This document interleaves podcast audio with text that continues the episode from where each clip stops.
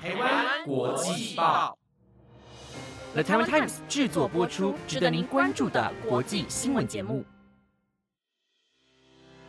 欢迎收听台湾国际报，我是婷婷，马上带您关心今天三月十七日的国际新闻重点。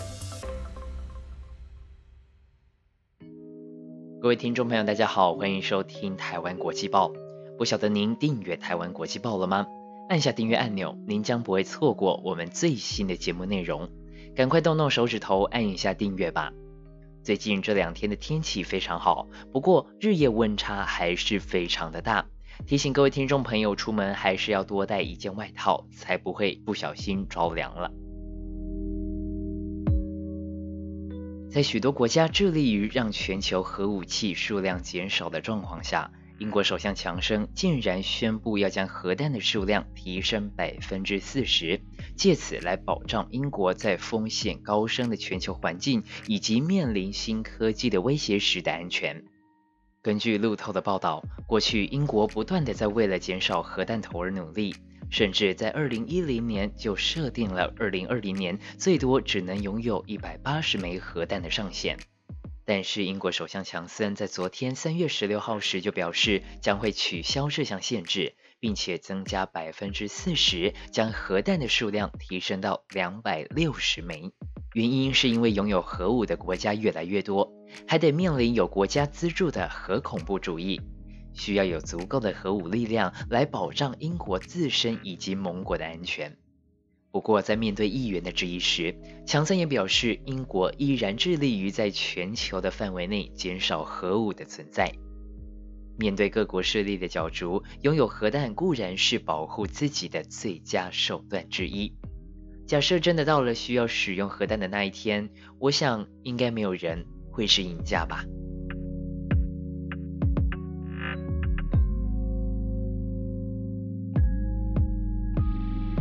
选举是展现民主的方式之一，不过抹黑对手似乎也成为了选举常态。今年的美国总统选举同样也有这样的问题出现吗？美国《华盛顿邮报》在今年的一月九号就曾报道，川普试图施压乔治亚州选举调查员，影响计票结果，而且有多家的媒体跟进报道。不过，乔治亚州州务卿拉芬斯伯格就在本月十一号公开了当时川普与选举调查员的对话，证实了《华盛顿邮报》的报道错误。当时，《华盛顿邮报》报道川普要求调查员发现选举的诈欺，照做就可以成为国家英雄。不过，川普的正确说法是敦促调查员要仔细的检查选票，会发现令人不敢相信的事情。而正确的答案水落石出时，调查员本人将会受到称赞。对此，《华盛顿邮报》以及美联社等新闻机构都纷纷的发布更正启事，承认自己的错误引用。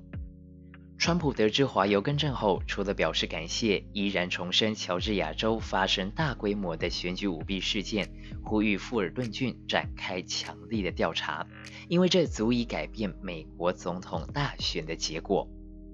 无论选举是否真的有作弊，在选举期间抹黑造谣，到了选举后再来澄清，借此达到让被抹黑者无法顺利当选的目的。这种手段在资讯发达的今天，有选举的地方基本上都会出现。不过，这样真的有助于民主吗？对于选举出来的人，真的能够让人民满意吗？一个人如果没有自我思考的能力，也许我们都将成为政客手中的一颗棋子而已。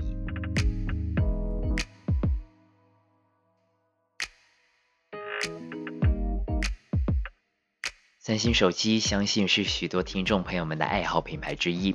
不过，三星电子在股东会上就表示，下半年可能不会推出 Galaxy Note 系列的手机。随着芯片市场需求的扩大，芯片短缺一直是这阵子以来最令人头痛的问题。严重的芯片供需失衡让三星电子面临不少的困难。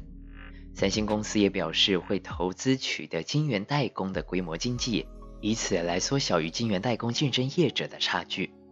三星电子的共同执行长兼行动事业主管高东真在股东会上就表示，Galaxy Note 系列可能不会于下半年推出，但公司计划明年将会继续推出 Note 新机款。Note 系列在三星品牌中被定位为高阶机款，不知道有没有听众朋友已经在苦等 Note 系列最新一支的手机了呢？如果有的话，也许要等到明年才会出现了。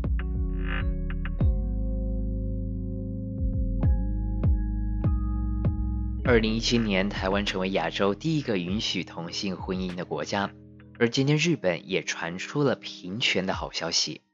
有日本的同性伴侣对于同性婚姻不被承认提出控诉，认为不承认同性婚姻违反日本宪法第十四条法律之前人人平等的规定，以及第二十四条关于婚姻的规定为婚姻关系应基于两性同意而成立。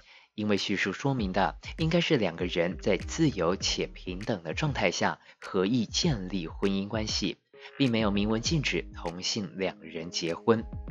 北海道地方法院今日判决出炉，法官认定宪法并没有禁止同性结婚，不承认同性婚姻违反宪法规定法律之前人人平等的规定，属于违宪，原告成功胜诉。除了北海道外，东京都、大阪府等地也有同样的集团诉讼正在进行。相信这起判决的结果能够给予他们更多的信心，更加勇敢地去追求属于自己的权益。电动车废电池除了拆解重新制作成为新的电池外，是否也能够在淘汰后迎来电池人生的第二春呢？一般来说，电动车用的锂电池在效能低于百分之八十后，就会被认定不敷使用而除役。不过，除了回收之外，玉龙汽车替它生产的尼桑 Leaf 电动车的电池找到了新的出路。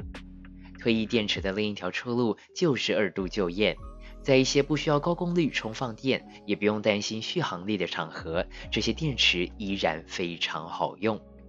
像是尼桑工厂里的无人机台。无人机台是许多先进工厂使用的载具，以取代固定式的产线，能够因应需求快速调整。GoGoRo 工厂内也曾经有过这种设备，但并未说明是不是使用退役电池。早在2010年，尼桑 Leaf 成为市场电动车头牌时，工程师就有为了其中的电池回收利用做研究。并发现初代的 Leaf 电池四十八个模组当中，只需要取出三个就能够提供无人机台动力。虽然这些退役的锂电池效能不能和车用的相比，但是比起无人机台原本使用的旧式铅酸电池，只能使用一到两年。这些退役的 Leaf 电池能够比铅酸电池维持超过五年，让无人机台运行七到八年。除了降低维护的成本，也能够让整个工厂的制作过程更加接近碳中和。同时，锂电池的用途增加，车辆的残余价值也就增加，对于工厂以及客户来说都有好处。根据研究显示，到了二零四零年，电动车持续成长所带来的除以锂电池，每年将有高达七百万吨。也许这是一个新出现的危机。但只要善加利用，相信一定能想出两全其美的方法。以上就是今天的节目内容。本节目由 The Taiwan Times 制作播出。如果您还有任何相关的议题想要收听，欢迎在底下的留言区告诉我们。如果您觉得我们的节目还不错，也欢迎给予我们五星好评。期待能够看到您的回馈。我是婷婷，我们明天见喽，拜拜。